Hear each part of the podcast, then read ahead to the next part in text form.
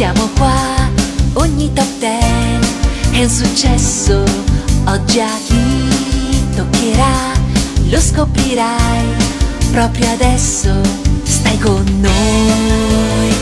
speaker smart oppure online, con radio animati e il beat, mangia dischi VIP, mangia dischi VIP, mangia dischi quello dei VIP. Amici di Radio Animati, bentornati qui in compagnia di Giorgia Vecchini al Mangia Dischi VIP, una nuova puntata in cui andremo a scoprire la top 10 preferita dell'ospite misterioso, una top 10 che dalla decima posizione fino alla prima ci aiuterà un po' a scavare nei ricordi, ma perché no, anche nei lavori di questi personaggi che come sapete sono afferenti al mondo eh, nerd che tanto ci piace, quindi fumettisti, disegnatori, eh, doppiatori, eh, cantanti e tanto tanto altro. Ma prima di passare al personaggio di oggi, vi ricordo che per ascoltare Radio Animati non dovete far altro che andare sul sito ufficiale che è www.radioanimati.it oppure potete scaricare comodamente l'app ufficiale di Radio Animati che è disponibile per tutti i tipi di device e ancora se questo non vi basta eh, potete chiedere tranquillamente a Google Home o ad Alexa Radio Animati. Detto questo siamo pronti per la nuova puntata del Mangia Dischi VIP e andiamo quindi a scoprire insieme chi si nasconde ai microfoni di Radio Animati. Allora dovete sapere che lui è un personaggio molto molto amato soprattutto in ambito Disney perché la sua carriera carriera è trentennale come autore e come fumettista soprattutto, ma non solo, il resto ce lo racconterà lui durante la nostra intervista e top 10 e quindi accogliamo con un applauso virtuale Claudio Sciarrone. Ciao Claudio! Ciao, ciao Giorgia, ciao a tutti. Ti ho presentato abbastanza bene? Sì, mi manca il doppiatore, effettivamente il doppiaggio potrei... Eh, dai, insomma, tu sei stato attivissimo nel mondo dell'intrattenimento, come sì. dicevamo prima, microfoni spenti e quindi insomma, perché no? Non si sa mai, sai che comunque eh, Disney tante volte chiama i cosiddetti talent a doppiare dei personaggi sì, sì. magari anche minori, eccetera. Perché no? Potrebbe essere. Minorissimi o minorissimi, potrei fare un insomma, di quelli che appunto si vedono passare sullo sfondo, il rumore, il rumore di fondo, ecco, potrei fare quello. Esatto, qualcosa di questo genere.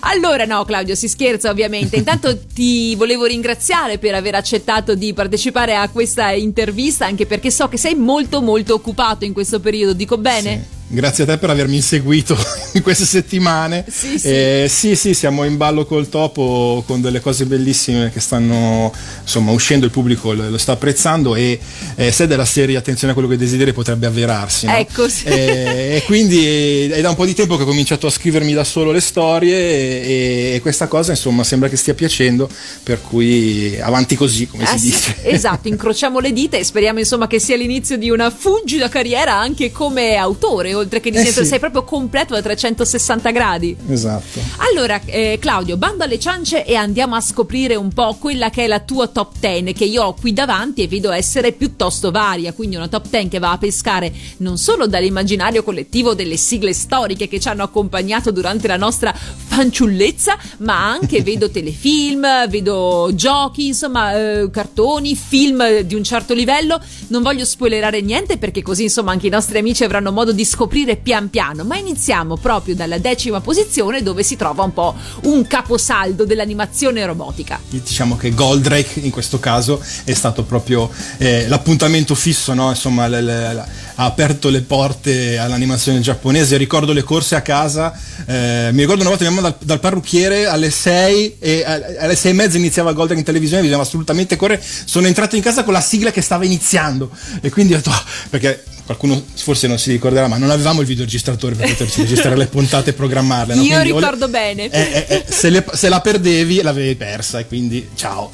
E quindi ecco Goldrake. Ma siccome già lì mi distinguevo, non la sigla d'apertura, ma bensì la sigla di, di chiusura mi aveva colpito, che era Shooting Star. Molto bella, molto molto bella. Tra l'altro anche io avevo questo ricordo bellissimo eh, legato anche alle immagini di Shooting Star. Mm-hmm. Ti ricordi con lo schermo diviso in due, sì, con i sì, profili sì. e anche poi anche del disco che andava a mettersi mettersi a, mettersi a pianarsi. spazio. Meraviglioso. Sì, sì, sì. Un bel giro di basso, perché poi anche lì probabilmente le fondamenta già c'erano, perché poi a 14 anni iniziai a suonare il basso elettrico. Quindi mi piaceva questo, questo basso martellante sotto e anche da disegnatore la cosa bella delle sigle finali era che c'erano i fermi immagine e quindi anche lì, ripeto, non essendoci il videoregistratore, per poter copiare dai, dai, personaggi fermi, statici, poteva essere la cosa migliore avere la sigla con, con, i fotogrammi fermi. Quindi Shooting Star mi è rimasta nel cuore per la musica e per le immagini. Mi piace molto, mi piace molto e ti capisco perché poi tra l'altro quando eh, trasmettevano le sigle finali, anche se eh, non sempre c'era una canzone cambiata perché non tutti i cartoni godevano di sì. doppia sigla, però sì. ehm, a prescindere da questo, spesso appunto eh, gli, le animazioni erano molto differenti dalla sigla iniziale,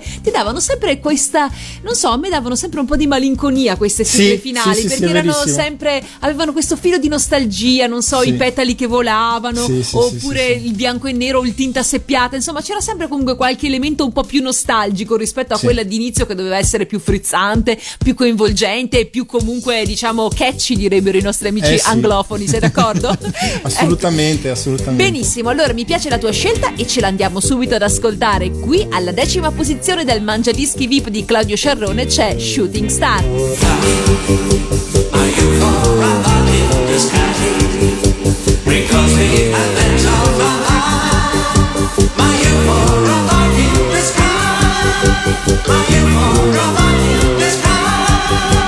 you.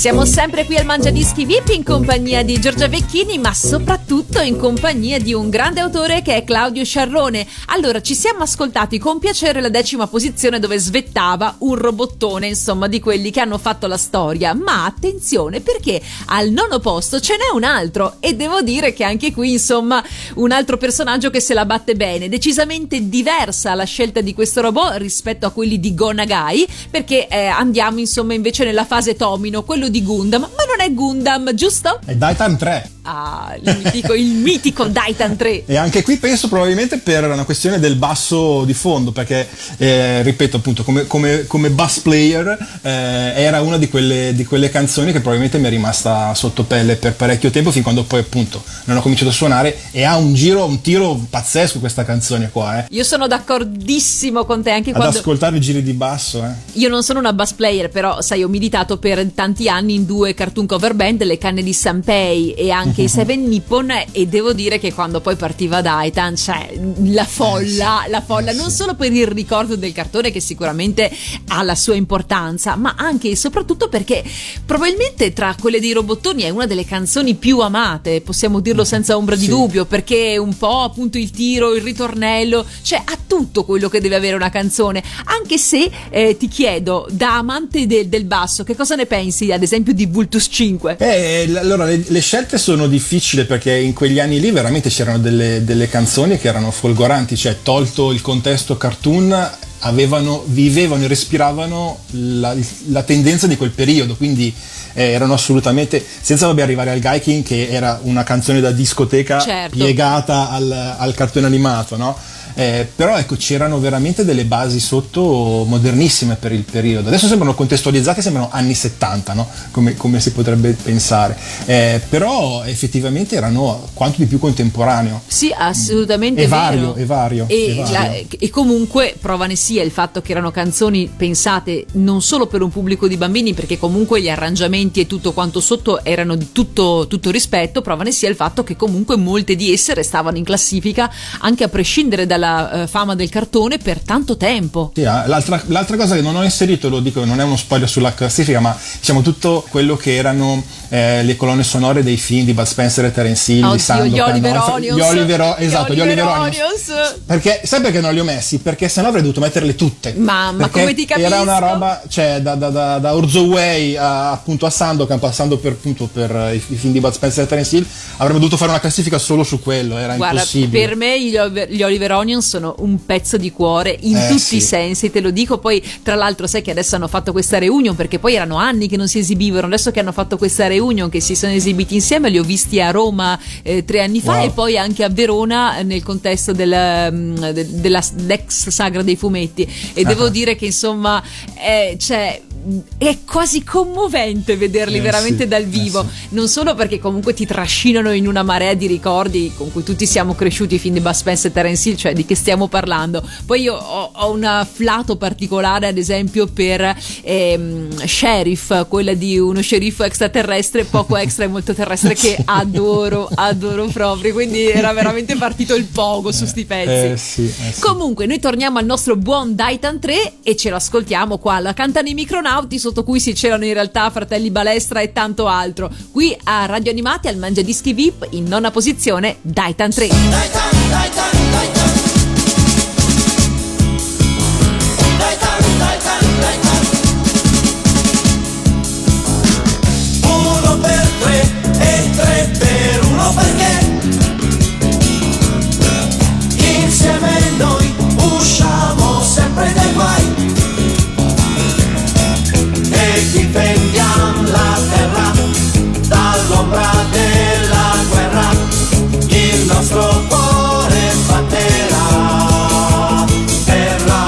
la libertà.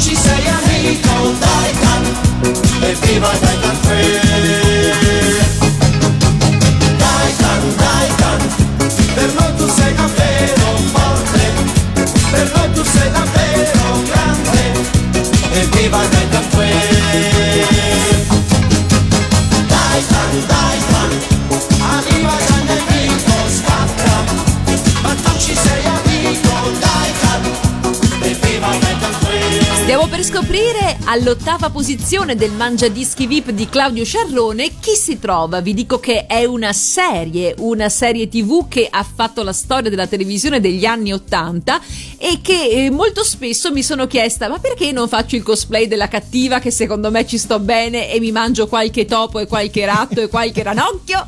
Ecco che vi ho già spoilerato ma lascio a Claudio raccontarci del perché. All'ottava posizione ci sono i... I visitors. Effettivamente come rettilone ti vedrei bene. con Eh, occhi- lo so, lo con gli so. occhi da rettile, con le lenti a contatto che poi butti via gli occhi dopo due minuti. Sono tutti gli attori che li indossano che non ne possono più di quelle lenti estetiche. Probabilmente sono Eh, le sclera, quelle che coprono completamente Eh, sì, e poi sì. hanno anche appunto la visuale eh, verticale da, da Pensa che è bello andare in giro. Io non l'ho mai provate, ma vorrei provare per un minuto per capire cosa si prova nel soffrire così tanto per apparire un rettile. No, ecco, la serie era eccezionale. La Mamma. musica mi inquietava in una maniera. Avevo già il fascino del male, eh, in qualche modo mi attirava, mi, ma mi spaventava anche allo stesso tempo. E quella era proprio tra il- il- l'inquietante e, e il- con quel ritmo così. Ta-ta, mm, ta-tan, ta-tan, eh, era incredibile Ansiogena, c'era, eh, ansiogena, electronic, eh. c'era musica perché poi era comunque anche quello come prima estremamente moderna cioè mh, senza voler arrivare ai Dust Punk però insomma poteva in qualche modo essere una- una- un accenno di, di musica elettronica per grandi, no?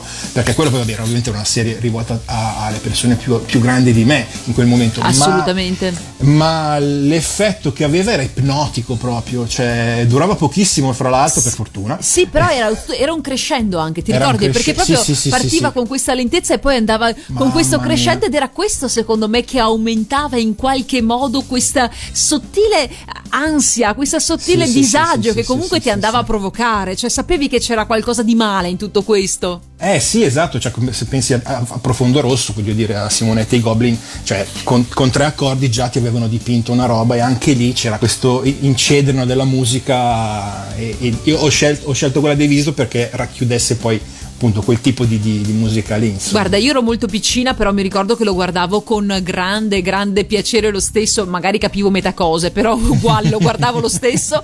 E poi, vabbè, io ero innamorata della ship tra eh, il- come si chiama la- l'alieno, l'alieno, che era poi il Englund, l- Robert l'in- Englund, l'interprete sì, appunto di Nightmare, e invece la, la terrestre. E poi era nata Elizabeth, che poi era cresciuta tutta quanta in un colpo solo.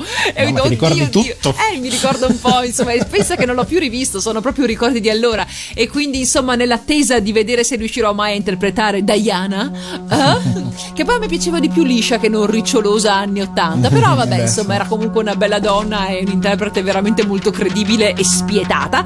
Ci ascoltiamo la sigla dei Visitors.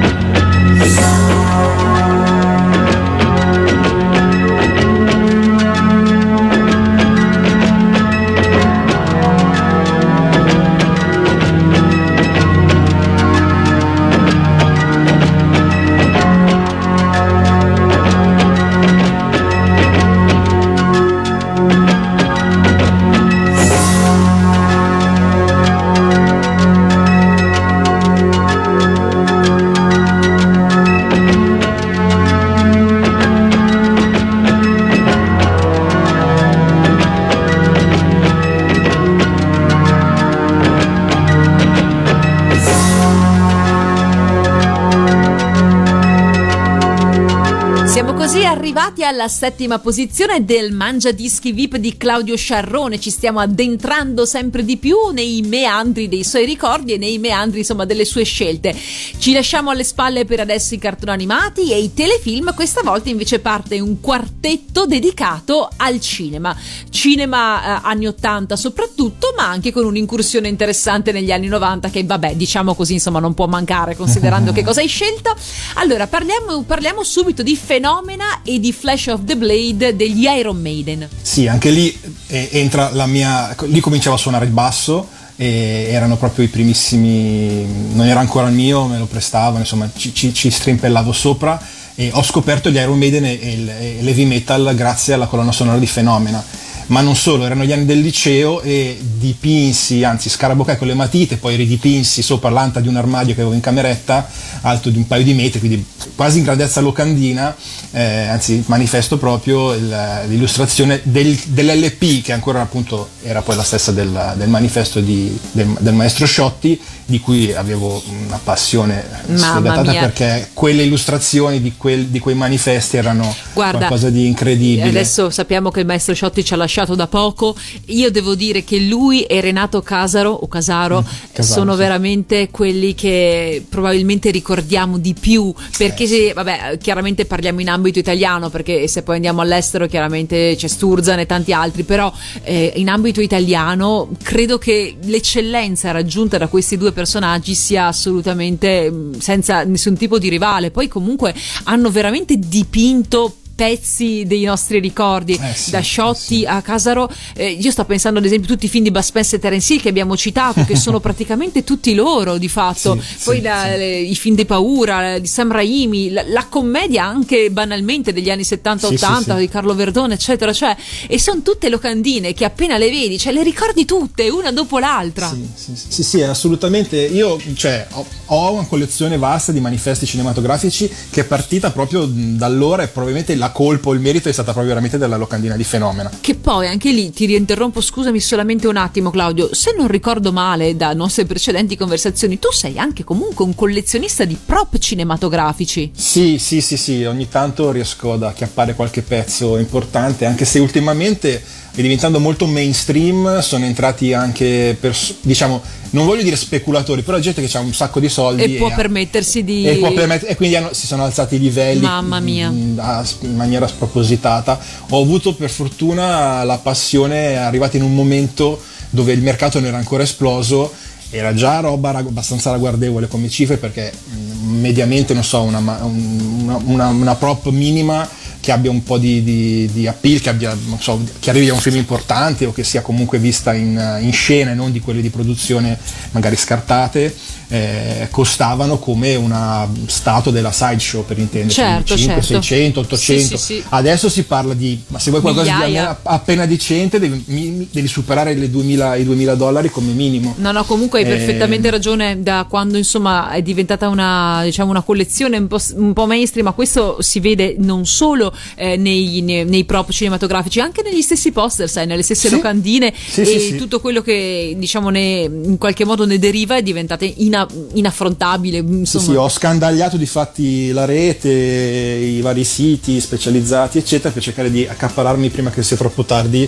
alcuni dei manifesti che mi mancavano, quelli che, sai, dei film che ti, ti rappresentano maggiormente, certo. quelli poi più belli. Sono riuscito a trovare il, manifesto a quattro fogli di, di Kerry, lo sguardo di Satana. Mamma mia. è bellissimo, dipinto anche quello, è uno spettacolo veramente per gli occhi, quindi ed è stato difficilissimo, o quello di Barbarella, l'altro che mi viene in mente che ho fatto fatica a trovare, perché ormai stanno diventando museali. Sì, cioè, assolutamente. Stessa, lo stesso prop store da cui compro le prop cinematografiche eh, fa aste di locandine e manifesti, quindi e vanno delle cifre folli, immense, in, folli, sì, folli, sì, cioè folli. da roba da automobili, eh, ti compri veramente quasi un, un monolocale a volte con, sì, con delle cifre che... Se, gli, se, se vuoi originali di sicuro poi. Eh sì. Eh sì ecco, eh io banalmente mi accontento di qualche, di qualche stampa dell'epoca, però insomma di, di, cose che amo particolarmente, insomma cifre che sono sicuramente più per le mie tasche, però eh che comunque certo. per me insomma hanno, hanno, un ottimo riscontro e un gran valore. Mm, esatto. Allora, abbiamo divagato e alla fine insomma abbiamo scoperto che hai scelto Fenomena per Flash of the Blade degli Iron Maiden, che sono sì. un po' gli autori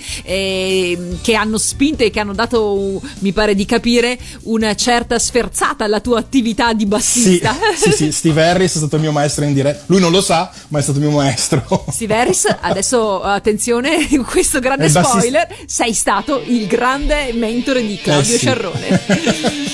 Benissimo, allora noi qui ci ascoltiamo proprio Flash of the Blade degli Iron Maiden.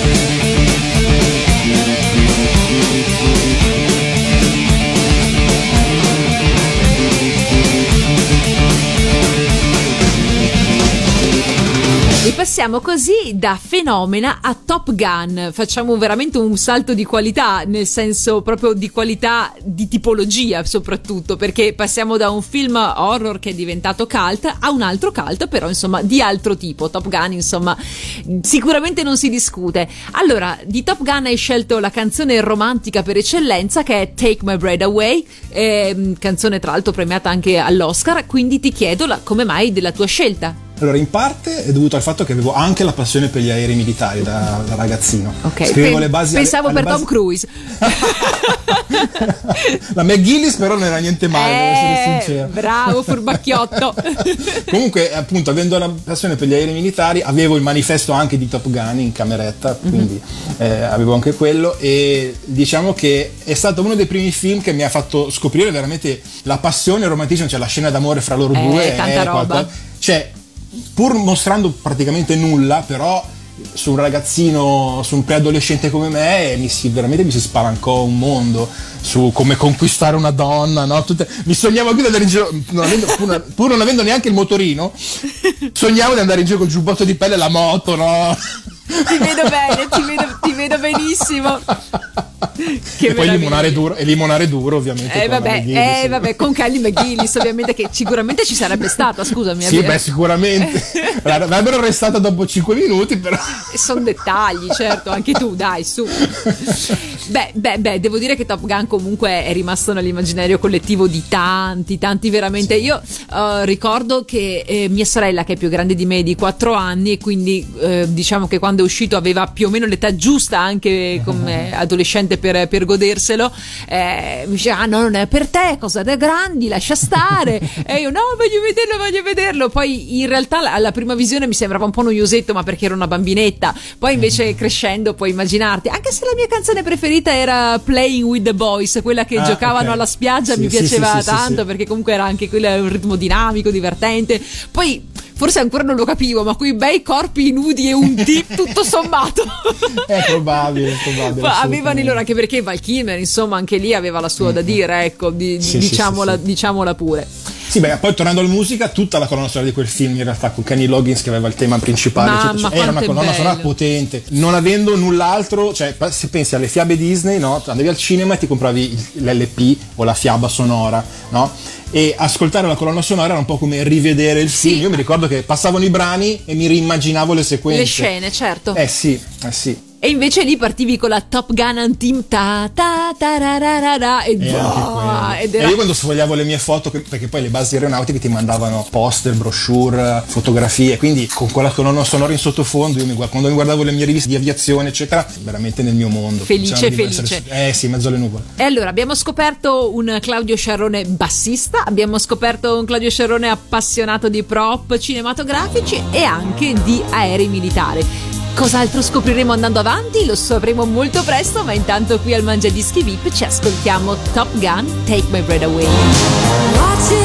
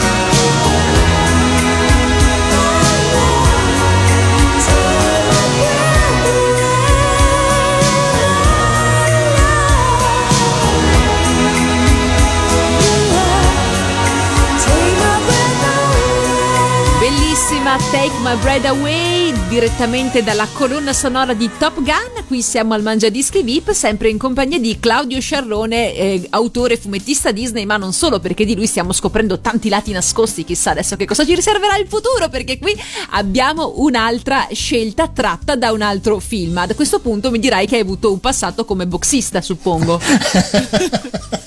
sì, io effettivamente ho avuto nelle Dai. palestre, nelle peggiori palestre di Milano. Di Caracas, facevi Sì. il boxista, rincorrevi le galline ed è per questo che hai detto che ti devi spicciare a finire l'intervista perché devi andare a fare kickboxing, giusto? no, fitbox. Kickboxing, kickboxing, adesso non è che Eh, no. stai a guardare il capello, eh, anche tu, eh.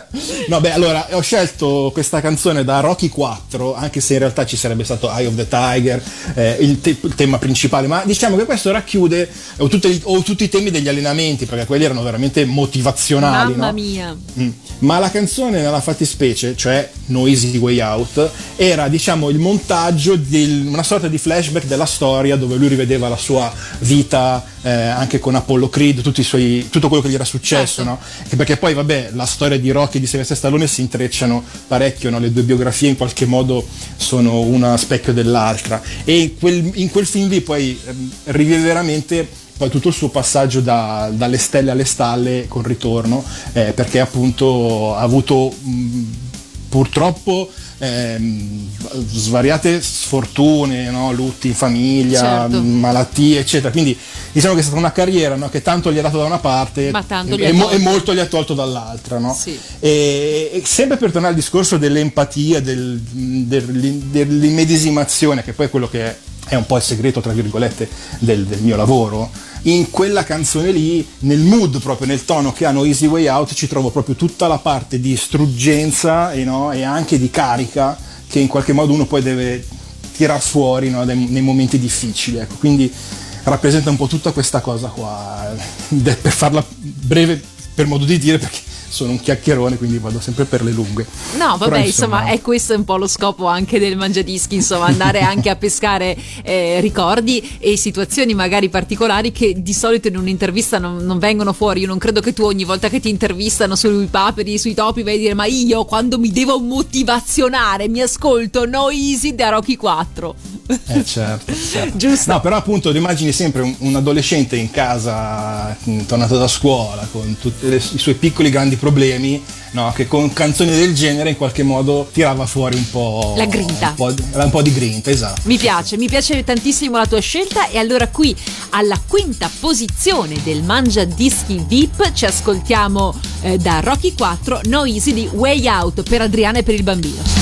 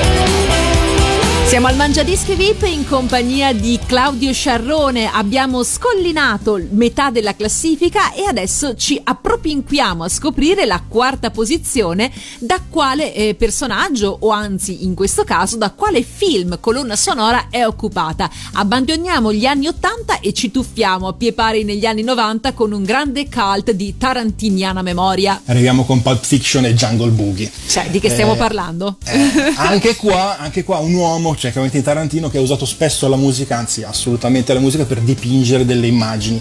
Lui stesso in un'intervista disse che aveva un, ha un amico che ha una discografia, una discoteca, di, di- quindi come una biblioteca di dischi piena, zeppa, di roba introvabile, assurda, che gli selezionava per lui musiche dimenticate, no, sconosciute, anche per non, per non pagare poi salati diritti a canzoni ben più famose. Certo. E quindi tutte queste canzoni un po' da surfista, eh, come le definiva lui, le ha ritirate fuori, spolverate e le ha fatte diventare dei cult, perché erano canzoni che la gente aveva assolutamente dimenticato, ma grazie ai suoi film e calate in quelle scene così memorabili, eh, non hanno fatto altro che diventare eh, la colonna sonora di quel film, quasi fossero state scritte apposta per i suoi film in qualche modo. no? Alle prime note di ogni, ogni canzone dei suoi film ti si dipingono subito davanti alle immagini dei, dei- dei suoi film, insomma. Che poi tra l'altro Tarantino, se non erro, comunque ha una sorta di venerazione anche per il cinema italiano, specialmente un certo tipo di cinema, o sbaglio? Eh, assolutamente sì. Ne parlavo proprio poco tempo fa, cioè in fondo abbiamo lo stile Tarantino che poi in realtà è l'arte di rubare tutto quello che può no? e trasformarlo con un tocco di magia come se fosse la sua visione.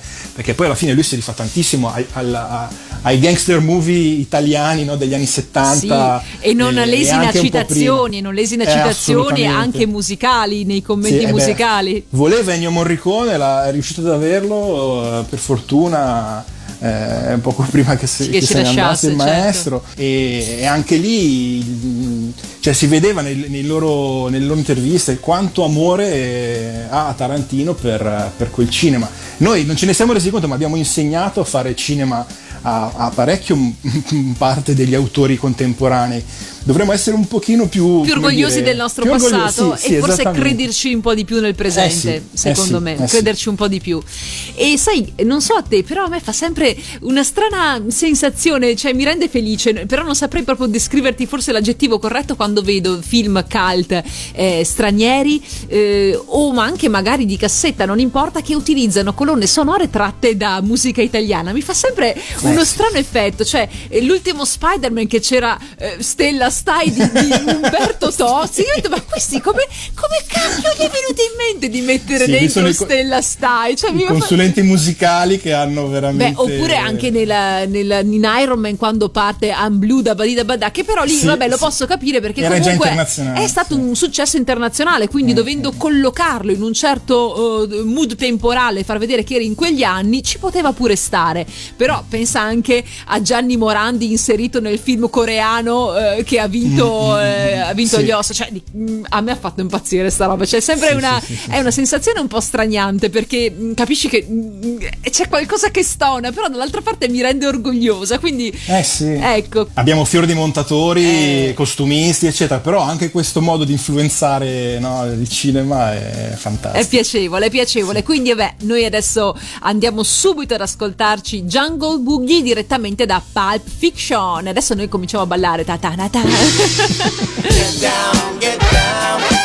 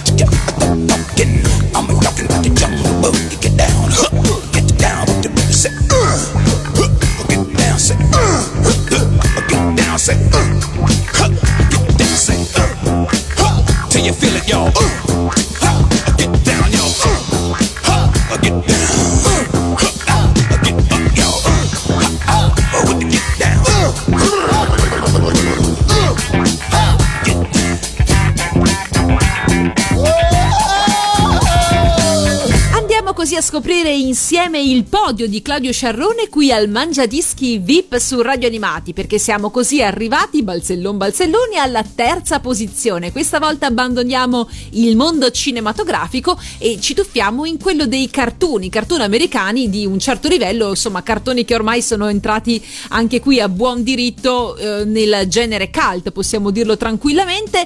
Io ehm, vi anticipo solamente che in questo cartone hanno ammazzato Candy purtroppo e sto parlando chiaramente di South Park di cui invece ci dirà meglio Claudio. Allora, i Primus, nella fattispecie che hanno composto la, la sigla, eh, sono un gruppo indie fantastico. Il, il cantante suona e canta un basso sei corde e io questa cosa che avevo appena, appena muovevo le dita su quello a quattro corde, già quello mi domandavo come facesse a suonare su una roba del genere perché una tastiera è molto più ampia e ci vuole del gran mestiere e soprattutto cantare e suonare il basso non è affatto facile. Questa è la prima cosa.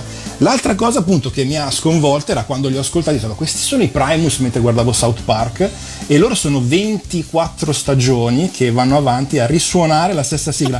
Ma attenzione, non è la stessa sigla che hanno semplicemente utilizzato da una stagione con l'altra, ma loro la risuonano riarrangiandola e cambiandola di stagione in stagione.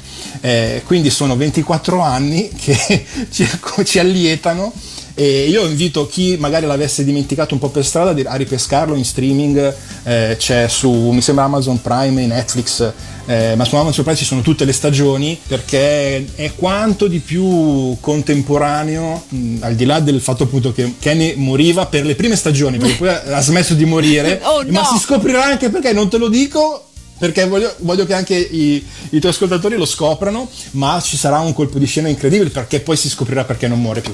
E, Ma per tornare ai temi che trattano, cioè, siamo finito in questi Devo giorni. dire da 20 profetici in certi casi. Sì, sì, assolutamente. Ti dico una roba, cioè a un certo punto loro ovviamente sono taglienti e sferzanti su chiunque, qualunque religione. Sì, sì, sì, non guardano in faccia a eh, nessuno. Basti pensare che sono, sono tutti e due ebrei e e uno dei personaggi viene continuamente vessato da Cartman, no? Perché, perché è ebreo e, e agli ebrei ne dicono di tutti i colori, ma lo dicono ai mormoni come, come ai cattolici non ne, non ne parliamo, qualunque fede politica, qualunque credo, loro smontano tutto. Ma a un certo punto sparisce Chef, il, il cuoco afroamericano della scuola. Io mi sono chiesto come mai. Andatevi a cercare in rete come mai è sparito il- lo chef di South Park e scoprirete quanto sono stati incredibili anche in quello. Ehm, non ve lo dico perché voglio che andiate a cercarvelo. E con questo cliffhanger Claudio ci Esatto. lascia così.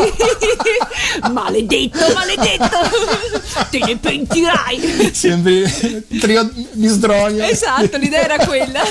Allora, a me esce bene Boiacchi. Guardi, mi sdrogno, deve solo premere qua. Faccia così. Oddio, oddio. Beh, adesso ci hai veramente incuriosito, Claudio. Insomma, non possiamo far altro che andare a scovare in rete notizie. Immagino che comunque alcuni ascoltatori di radio animati particolarmente fedeli al programma già lo sappiano. Io che invece l'ho visto sempre in maniera molto altalenante, eh, sono un pochino più ignorante in materia, lo posso dire tranquillamente, ma mi ricordo che comunque mi divertiva. Tant'è vero che com- prima ti citavo Kenny, c'avevo anche il- il- la spilletta, avevo anche il mio bel portachiavino di Kenny che mi era tanto simpatico, quindi andrò sicuramente a recuperare e a scoprire la fine misteriosa dello chef. E allora ci ascoltiamo South Park dai Primus, la, proprio la prima versione della opening di questo simpatico cartone animato. I'm going down south, I'm gonna have myself a time. Friendly faces everywhere, humble folks without temptation. Going down south, I'm gonna leave my woes behind. Ample parking day or night, people spouting hot and ever. Heading on up south, I'm gonna see if I can't unwind.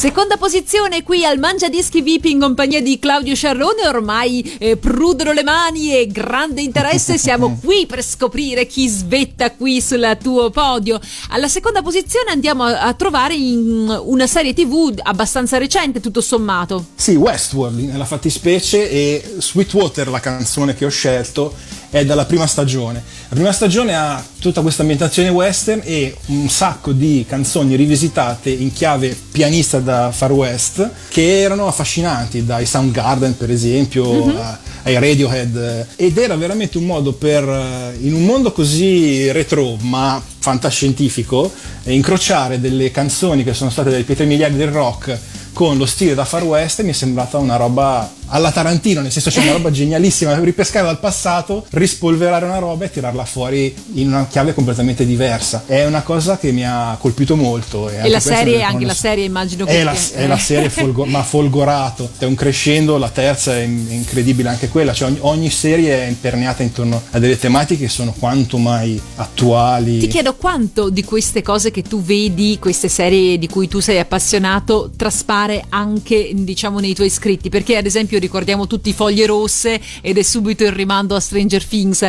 però immagino che insomma anche altre, eh, altre serie che tu segui o che hai seguito in qualche maniera permeano e diventano parte di te ed escono in qualche sì. tuo disegno o in qualche tuo scritto. Eh, c'è tantissimo perché bisogna imparare, come dicevano i più grandi, a, a saper rubare. A no? rielaborare, E a perché riela- poi è a tutto lì, è tutto lì, Eh giusto? sì, non, non si inventa nulla da, da- praticamente dall'antica Grecia direi.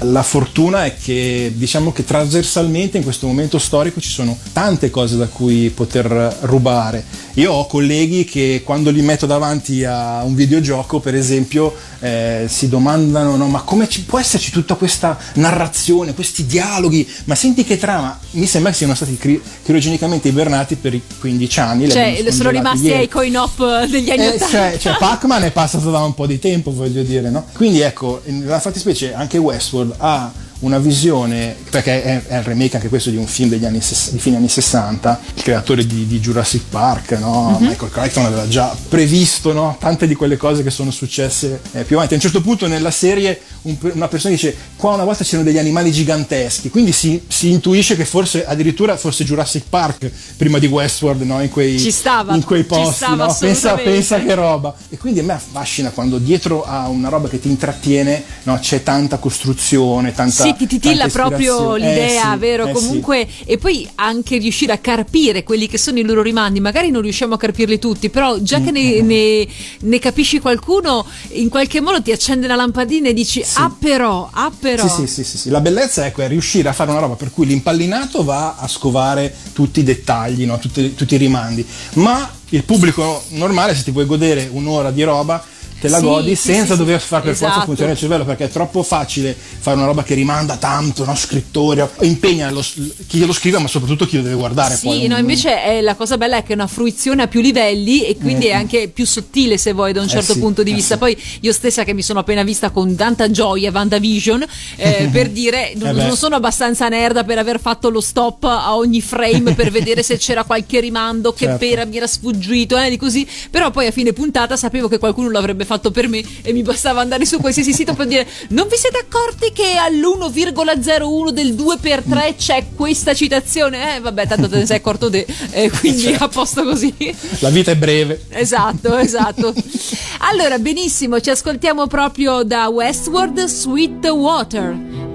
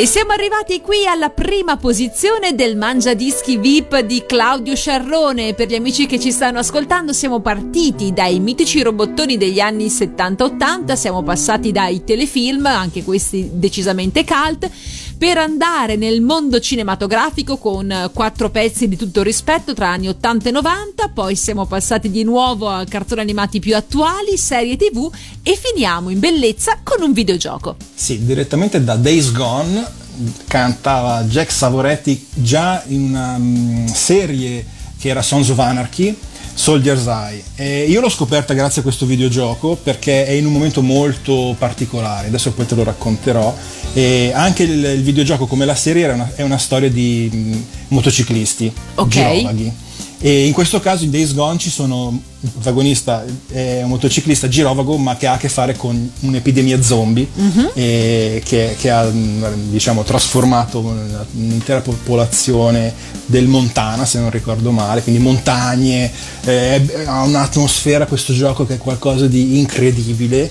E riuscire a eh, in un momento narrativo del gioco molto emotivo a ficcarci dentro due o tre canzoni al di là di quelle d'ambiente che sono comunque suggestive ma che ti toccano proprio per il tono che ha Savoretti mentre canta per, la- per il momento proprio in cui stai vivendo tu di passaggio perché a un certo punto finisci di ripulire di, di- piallare come si dice tutta la zona di, di tutte le missioni che devi fare e ti dice se abbandoni questa zona non ci potrai tornare per un bel po' Eh, sei sicuro di voler proseguire? E cominci ad andare in montagna in alta montagna con la neve che comincia a imbiancare tutto e anche questa è una cosa io poi vabbè, gioco in- col proiettore e quindi ovviamente sono immerso nell'immagine Che quando meraviglia!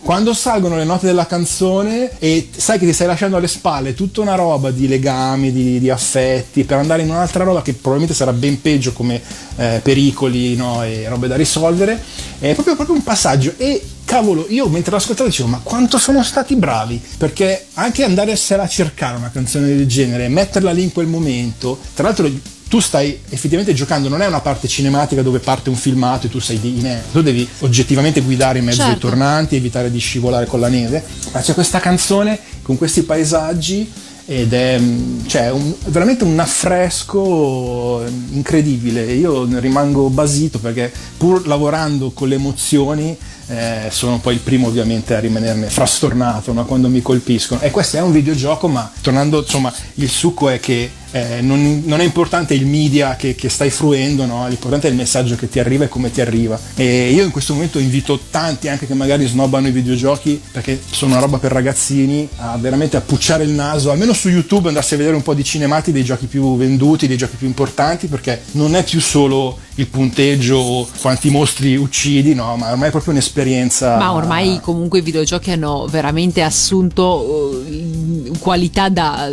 a livello cinematografico, tant'è che non è proprio un caso che molti vengano proprio trasposti perché spesso arrivano Eh sì. idee, arrivano novità proprio da questo media che prima veniva un po' snobbato, veniva visto solamente sai il classico picchiaduro o Eh poco, sì. o poco di più. Sì, addirittura al punto che spesso purtroppo i, i film non riescono ad essere all'altezza del videogioco, non tanto perché appunto non ammazzi nessuno, ma proprio in termini di intensità emotiva. Perché quando tu sei protagonista vero della storia, immedesimarti e basta, in Brad Pitt non ti basta più. Vuoi essere Vuoi dentro, essere no? Brad Pitt e allora? Vuoi essere dentro è racconto. in questo momento che arriverà tu avrai visto sicuramente Ready Player One sai quando sì. hanno l'esperienza immersiva all'interno del film in realtà nel libro questo succede anche con i videogiochi tu puoi vivere in prima persona vuoi scegliere vuoi essere Marty McFly di Ritorno al futuro Eh, sei sì. Marty McFly e agisci e sei lui vuoi essere Pinco Pallo in quest'altro ecco ed è quello che stiamo aspettando in quel momento ci metteremo il visore e ciao ciao a tutti quanti. E vivremo le storie più belle di tutti quanti in prima persona. Sai che meraviglia? Allora Claudio, allora qui in prima posizione al Mangiadischi VIP di Claudio Sciarrone c'è Days Gone, eh, la canzone è Soldier's Eye di Jack Savoretti che ci ascoltiamo con grande piacere. E prima di salutare il nostro ospite, via con Days Gone. Lately I've been wondering what's been going on. I've been here before, but I don't remember when. And every time we get to where we're entering, I feel my beliefs and hope surrendering. But I know I'll be coming home soon. Yes, I know I'll be coming home soon. Cause like the enemies that we are battling, I am nothing but a human alien. Left with nothing else but to keep wandering down this path while stopping my hands trembling. Because I know that I'll be coming home soon. And yes, I know that I'll be coming home soon with a soldier's eyes, with a soldier's eyes, with a soldier's eyes. With a soldier's eyes, I've seen inside the devil's dreams where young men die, and graveyards open up their arms for mothers left to cry. I have seen the bleeding, and I hear what we've done. But just like every other fool here, I'll keep marching on. Because I know that I'll be coming home soon. And yes, I know that I'll be coming home soon with a soldier's eyes, with a soldier's eyes, with a soldier's eyes, with a soldier's eyes.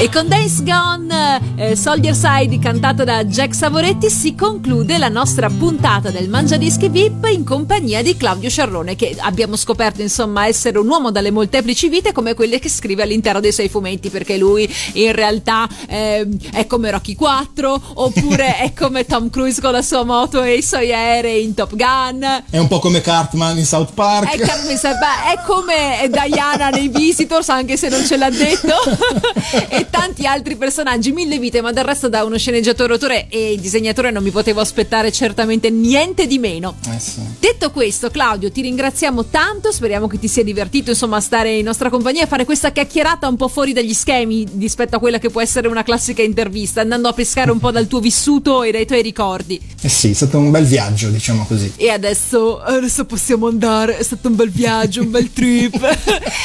Claudio, grazie. ti- Chiaramente sto scherzando, ci mancherebbe pure. E ti saluto e ti do appuntamento alla prossima volta. Che speriamo tantissimo essere una- in live, di beccarci a qualche evento, a qualche fiera, come di solito abbiamo sempre fatto, perché di fatto la nostra conoscenza è venuta Eh nell'ambito fieristico quando si poteva, quantomeno. Speriamo insomma di tornare quanto prima alla normalità. E, e grazie ancora di essere stato con noi. Grazie a te e grazie a tutti. Alla prossima.